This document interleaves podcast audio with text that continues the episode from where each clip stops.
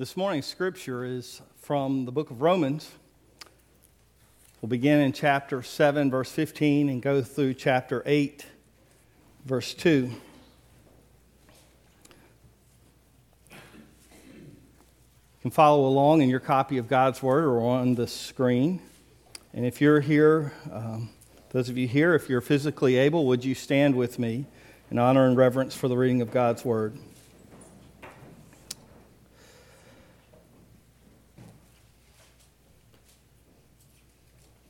What I don't understand about myself is that I decide one way, but then I act another, doing things that I absolutely despise.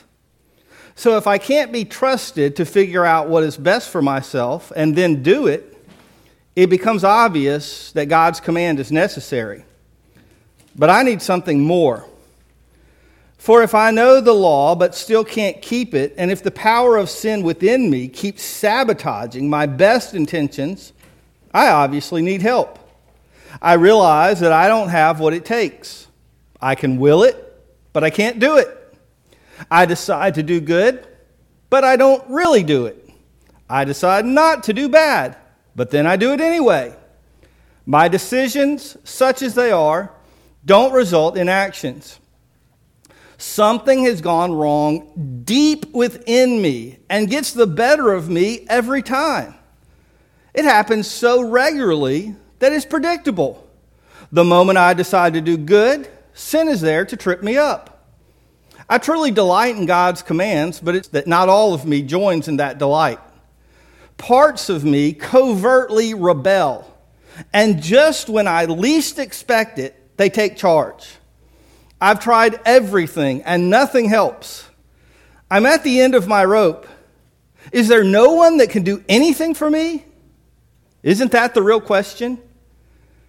The answer, thank God, is that Jesus Christ can and does. He acted to set things right in this life of contradictions, where I want to serve God with all my heart and mind. But I'm being pulled by the influence of sin to do something totally different. With the arrival of Jesus the Messiah, the faithful, the fateful dilemma is resolved. Those who enter into Christ being here for us no longer have to live under a continuous low lying black cloud. A new power is in operation. The spirit of life in Christ, like a strong wind, has magnificently cleared the air freeing you from a fated lifetime of brutal tyranny at the hands of sin and death. Let's pray. Heavenly Father, God, we come to you, and uh, Lord, we,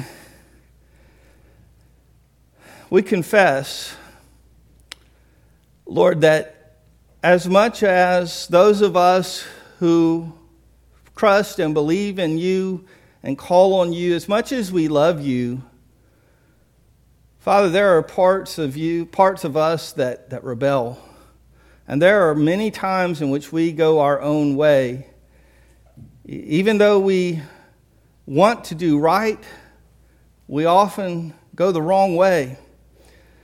And Father, we pray that, Lord, your Spirit would be at work among us to help us understand Lord, how we can live lives that are more pleasing to you and how we can walk in the freedom that you have created us to live in. Father, uh, just, just be with uh, your word, with Father, be with me as I preach, be with everyone who listens. Father, may your spirit be at work among all of us uh, so that your will would be done. And God, we pray and we ask all these things in Jesus' precious name. Amen. You can be seated. Several months ago, I was sitting in a doctor's office um, and uh, was dealing with a relatively uh, minor uh, medical issue, something that, I, that I've dealt with for a while. And the nurse practitioner said, You know, why don't we try um, changing up the medication that you've been on for another one? You know, it, it, it might work just a little better than what you've been on. And so I'm always, you know, I thought, well, okay, maybe, maybe that'll help. And I said, you know, what, what goes along with this? And she just kind of said, you know, because every medication has its possible this and that and the other. And, and she mentioned um, some things. And, and one of the things was she said, you know, and for some people it can cause irritability. I thought, well, that's no big deal. I'm a calm, cool, collected kind of guy. Irritability, that will not faze me. That will not help me. And, and she said this medicine is going to give me more energy and focus. And I'm like, you know, I'm, I'm, I'm optimistic. I'm a glass half full kind of guy. And so I'm, I'm focused on these benefits and that irritability. Man, I, I don't have to worry about that. And so I get on this medicine and I, I really am. I'm feeling good. I'm feeling like, you know, I have spidey senses. You know, I mean, I'm like everything, I'm alert, I'm awake. This is, this is great. I'm feeling really good. And I'm noticing everything, including all the ways people are doing annoying things all around me. And I'm like, wow, how did I never notice this before? The way these people are acting, including my own family. How is this happening? But you know, I'm chill, I'm all right. I, I, I can deal with it to a certain degree, you know. But uh, somehow, what I found out is irritability can be spelled R A G E, rage, okay? Because somehow, what that they, she didn't tell me is that little you know part from where you get annoyed, and then that long bit of filter and patience in between before you kind of blow your top. Well, that medicine just took big old shears to that and cut all of that out, and I went from mildly irritated to like gone. You know, I mean, here to here. and Denise said, Tim, you know, uh, or one of us might have an address change. You know, so, something is going to happen here, you know. Um, and, and we talked about this and like, really? Things haven't been that bad. And she's looking at me, you know, and, I'm, and, and so, you know, like, yeah. Because you know, I understood. I felt like, wow. I felt, I actually felt out of control. You know, I was like, I've never been on steroids. I've seen people who've been on steroids, and I, I remember having a friend when I was younger who took them and had the whole roid rage thing. And I thought, this is, must be how it is because I went from here to here like that. And you know, guys, it was a scary feeling. It was a scary feeling to not be in control. And I remember going back to that nurse practitioner and saying, um, I choose my marriage. Let's go back to the, to the old medicine. And uh, I may not be as alert and aware, but I'll be alive and I will be married. And it's, you know, my family will still love me, okay? So, you know, because I realized that it's just not good when you want to do one thing, but yet your body and your actions are kind of doing another thing. And it made me think a lot about two things. One, it made me think about, a lot about how I feel for people who get medical conditions and, or hormones out of balance or whatever, and they didn't suddenly become bad people or whatever. But all of a sudden, just like that drug had kind of altered me, all of a sudden they're in a situation where that filter got cut out and, and they just lost that. Because I didn't all of a sudden become some bad, terrible person. I just lost that. But it also made me think about the fact that, you know, however many good intentions we have and how much we think we've overcome things, you know, it just takes one thing. I mean, we can think for a long time, oh, I've worked on my temper. You know, I got this anger thing under control. We, we can think that. And then God could send something along. And it doesn't have to be anger, it can be any number of issues.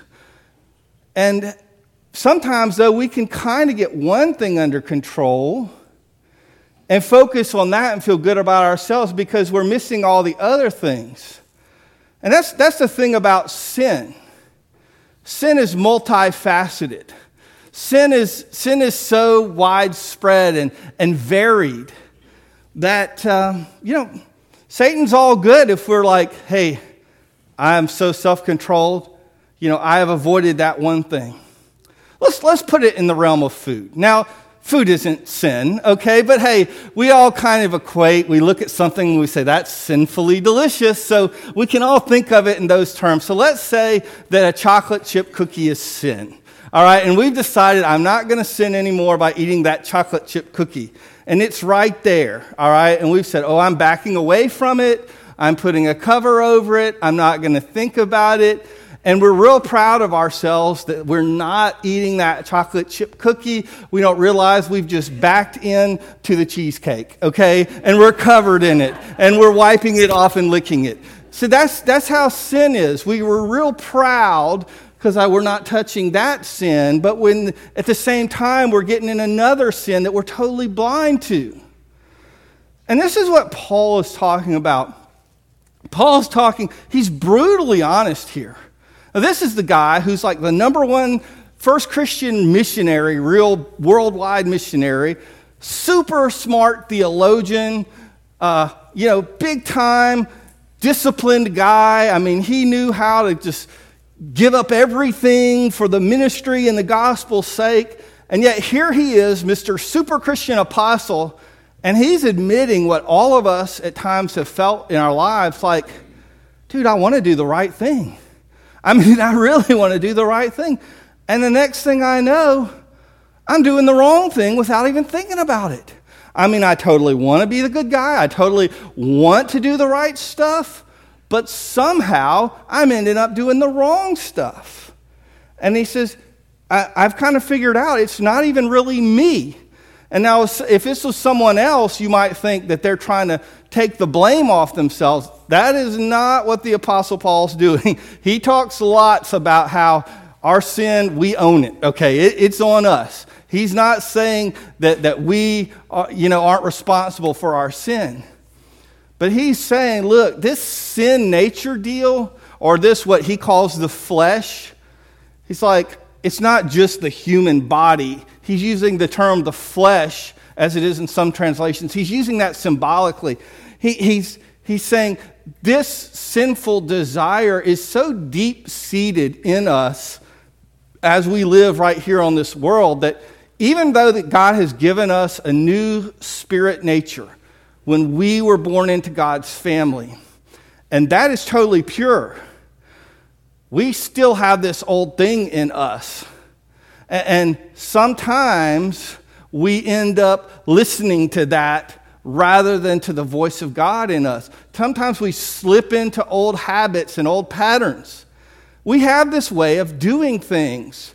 Have you ever noticed that uh, you get around people you haven't seen in a few years and all of a sudden you act in a way? Have you ever gone to a high school reunion and all of a sudden, like your maturity goes down 30 years? Because, you know, you start talking to these people the same way you did in high school. What up, bro? Or what, you know, whatever. You know, I don't talk like that. I haven't for 20 years. Or, you know, my kids think it's really funny because when me and my brother, my brother Rob's here, and when, when we see each other, we'll say, What's up, son? What's up, boy? And that's the way we talk to each other. And it's because of a funny thing that my dad and my uncle used to always do to each other. And we don't talk that way to anybody else, but we just, we just kind of, they, my dad and my uncle were always trying to get the best of each other, calling each other son or boy, and they're kind of asserting each other. And so we, we do this funny thing.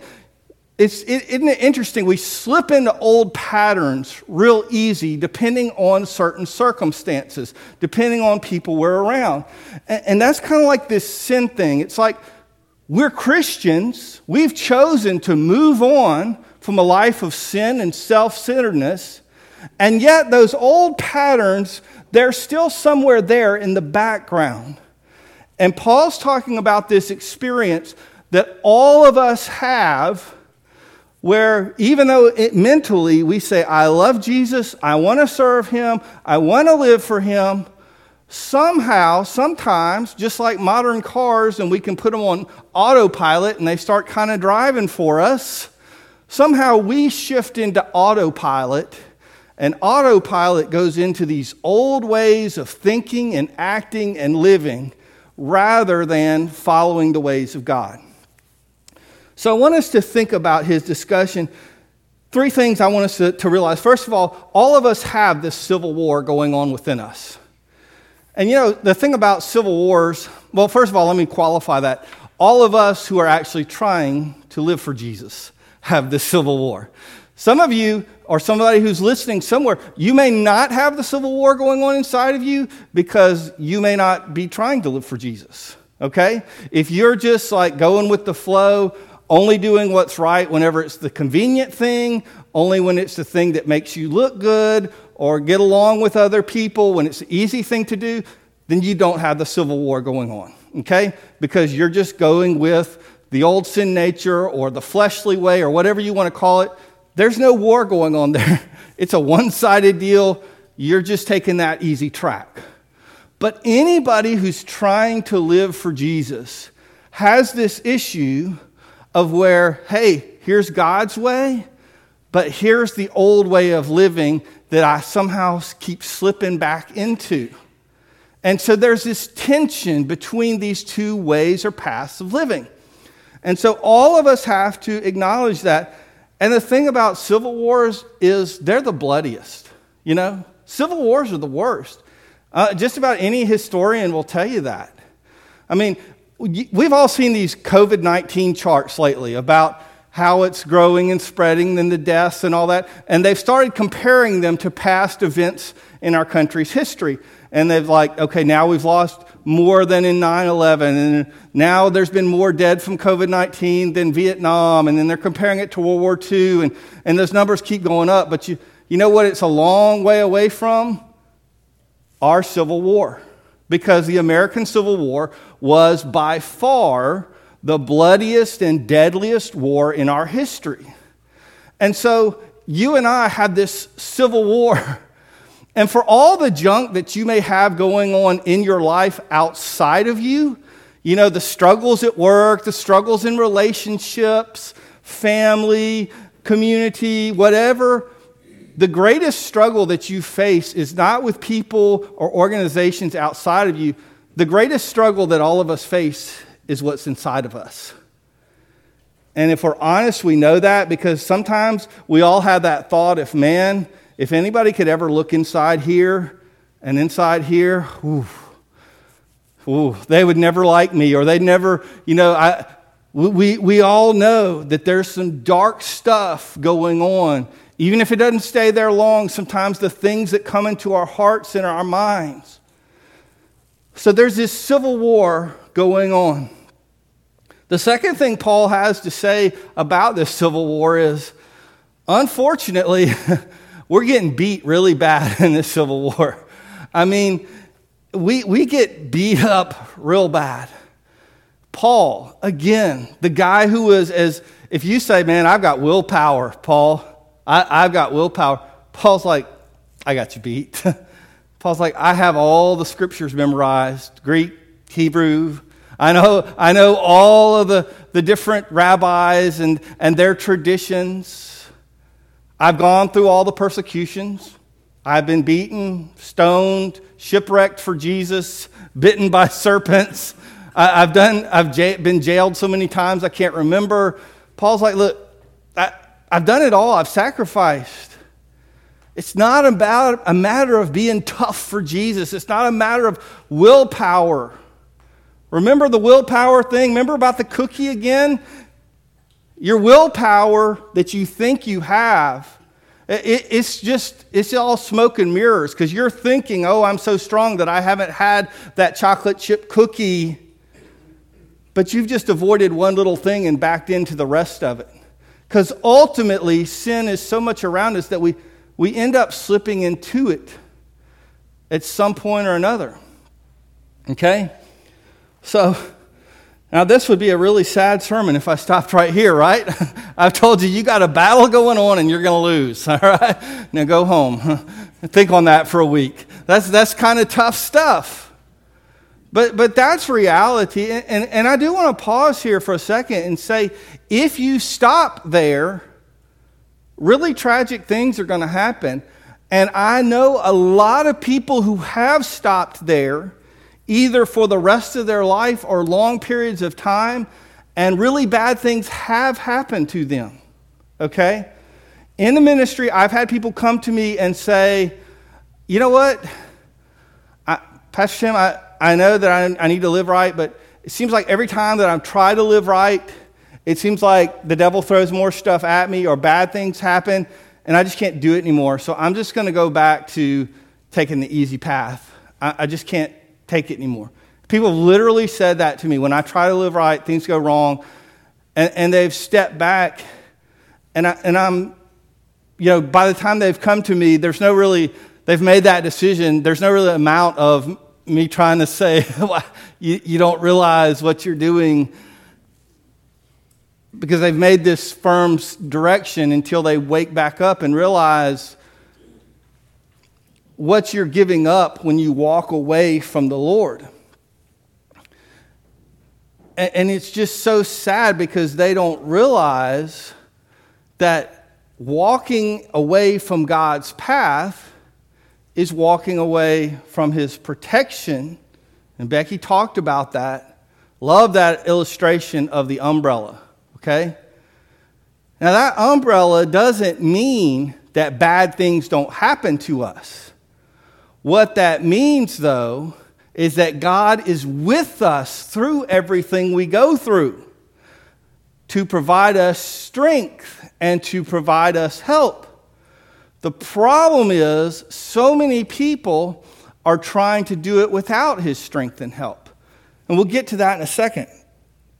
Um, the, the other thing is, when people stop here and just say, I quit, I give up, what they say is, I've tried this Christian life and it just didn't work out for me. It was impossible.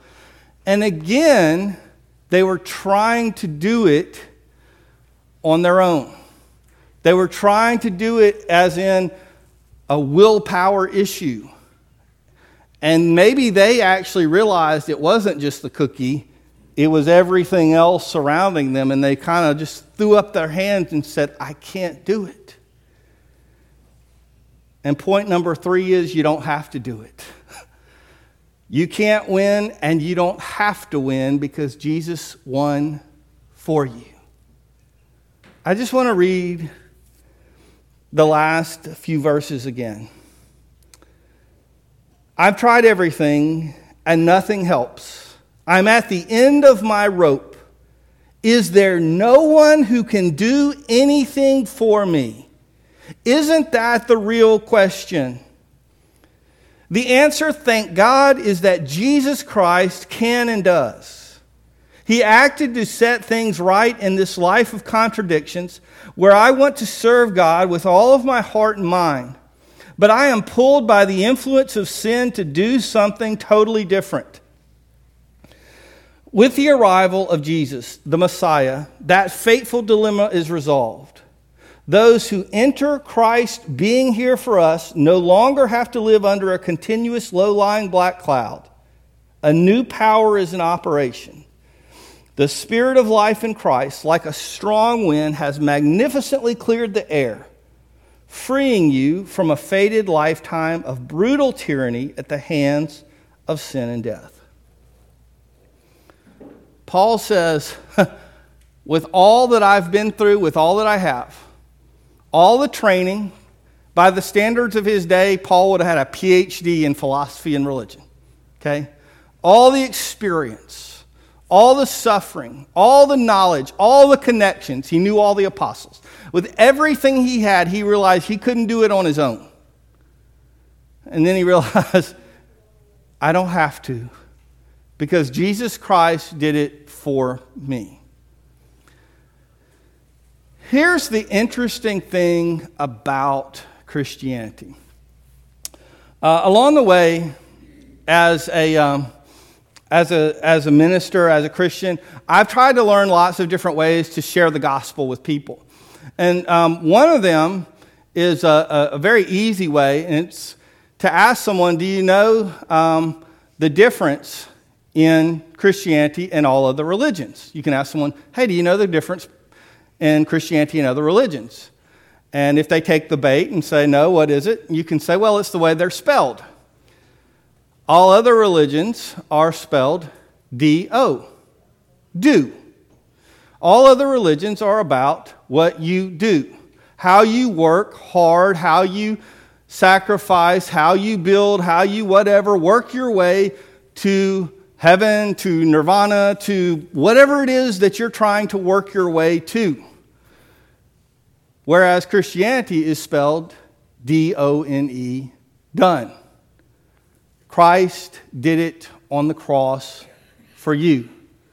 He cried, It is finished from the cross. We cannot add one bit to our redemption.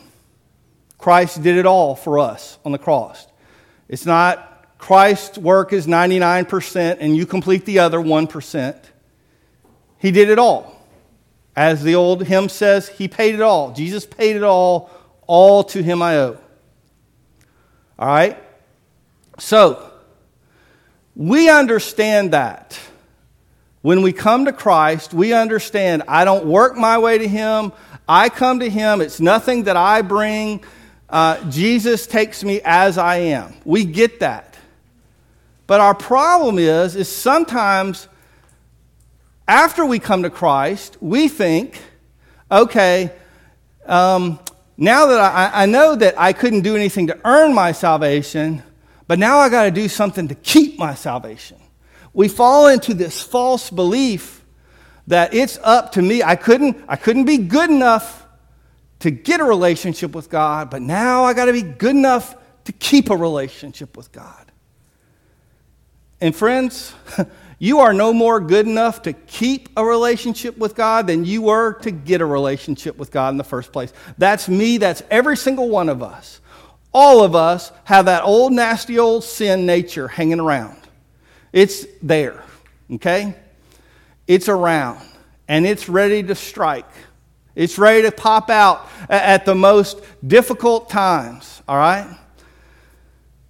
Here, so here's the thing Paul is trying to tell us we've got to get our focus off this old way of thinking where we look at our lives and constantly are focused on ourselves and I'm going to do better. I'm going to be better. Oh, I did bad. I got to be good. Oh, I got to work on this. Oh, I'm going to focus on me, me, me, and here's my mistakes, and oh, I'm beating myself up. And, and this and this constant consuming focus on ourself and our problems and how we have to get better. And it sounds like it's a good focus, but it's actually a very self centered way of thinking. And Paul goes on, we don't have time to read all of it, but I encourage you to do it. You read all of chapter 8. And Paul is basically saying the way that this war is won is by letting Jesus' victory, claiming that victory, and focusing on Him. Because if we focus on ourselves, we're going, if we're honest, we're going to do two things if we focus on ourselves. We're going to lie to ourselves to make ourselves feel better, and that, that's how we become hypocrites, okay? We, have, we pretend we're better than we are, or if we're honest, we get real depressed. Because again, we all slip and fall and fail and mess up and do the sinful, bad stuff that we shouldn't do at times. Paul says neither of those are good directions. What we do instead is we look at Jesus. And all throughout the scriptures, we're given this advice. Fixing our eyes on Jesus, the author of Hebrews says, the author and finisher of our faith. Look to Jesus. What did Peter do out on the water when he failed? He took his eyes off Jesus and looked at the wind and the waves. We focus on Jesus. We look at him. Our goal, everything we look at, everything we focus on is on Jesus. And the Bible tells us that the more we look at him, the more we focus on him, we are transformed into his image or his likeness. That doesn't mean on the outside. That means who we are, the person that we are on the inside becomes more Christ like the more we focus on him focusing on ourselves and how good or bad we are is a losing proposition. We'll either become hypocrites or depressed, one way or the other, because there is always going to be the bad news that we mess up, we fail, that, that, you know, none of us are perfect. We don't get there. What we focus on is Christ. And we become more like Him by focusing on Him and becoming like Him. And Paul says basically, hey, He's the winning team. I'm jumping on board with him. You know what we're like? We're like that 12th man on the world championship basketball team. That 12th guy that nobody knows who he is. Nobody's ever seen him. Maybe he got in 30 seconds at the end, but guess what? He got that ring on his finger, okay? I have to imagine one. There's not one there. But he's got that ring, and he's a champion because he was on the team. And we're like that. We say, Jesus, you've got this. You've got the victory. And we learn to focus on God, focus on Christ. Now, this, I, I want to go ahead and, you have to say this. This doesn't mean we say, oh, well, you mean there's no standards or no rules or no whatever. No, that's not what that means.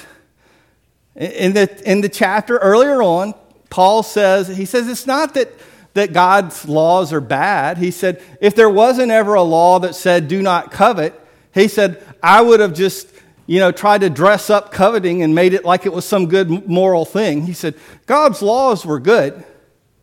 He said, but the, the devious thing about sin is that sin is so insidious, sin is so tricky, sin is so just devious that what sin does, sin will take something, even something good like God's laws, and sin will use, get in there and try to use God's laws to make us either depressed or prideful. Like, ooh, you never keep God's laws. You'll never be a good Christian. Or, ooh, you keep that law better than that person does. You're better than them. You're a really good person and try to puff you up with pride. So Paul says it's not that the laws, God's laws, were bad, they were a good thing. Uh, they, they help us, they give us boundaries. But Paul said the point of that, they're good points of reference for us to understand what's right and wrong where we might be confused. But he says the ultimate thing, though, is not studying ourselves and the laws. And Christian life is not this checklist of every day did I do this, did I not do that? And, and, and this real rigid system of living up to do's and don'ts. It's not that form of, Christ, of religion. Paul says real Christianity is following Christ. It is trying to live your life in a way that's focused on Jesus and looking at Him so you become more like Him. So there's this war going on, but you realize, Jesus, you've already got this. And I'm just going to follow you. I'm just going to get behind you because I'm not able, I'm not stronger than sin. I'm not stronger than Satan. I'm not stronger than death. I'm not stronger than all these things in the world, but you are. You overcame all those things on the grave and you proved it with your resurrection power on Easter morning. And God, you've got this. So I'm going to live my life focused on you. So, yeah, there's a battle. And yeah, you're not going to win it. But if you stop there, you're stopping way too soon. You don't have to win it in that sense. You simply have to focus on Christ. And when you do that, you live out your life the way He's called you to live it. Would you pray with me this morning? Father, help us to get our eyes off ourselves and by that, I don't mean to be blind. Lord, looking at you obviously reveals to us where we need to change. It reveals to us, Lord, where we need to, to grow. We have to be aware of those things. But Lord, we've got to get the focus off of ourselves. We've got to get the focus on you and your work and how you would help have us love others and fulfill your plans and your goals in loving and serving others, building your kingdom by the way that we touch, that we trust, that we the, the way that we minister to our brothers and sisters in Christ. God, help us to live these lives that aren't caught up in these constant little worries about are we or aren't we, and how good are we or how bad are we, but rather get our focus off of ourselves and get our focus onto you. Lord, help us to be really understanding that the main thing is looking at you and focusing on you because you've already won the victory. And we just need to let you do your work on us and get involved and let you live through us the way that you've designed. Father, help us to be more like you. Let your spirit work through us so that our lives would manifest those fruits of the Spirit that you talk about the love, joy, peace, patience, kindness, goodness, faithfulness, gentleness, self control. Lord, that we, we don't build up those things through willpower. Rather, we allow your Spirit to work through us, and those things naturally grow in us. Father, help us to just draw closer to you in a relationship, not trusting our own goodness, but yours. Father, we pray and we ask all these things in Jesus' precious name. Amen.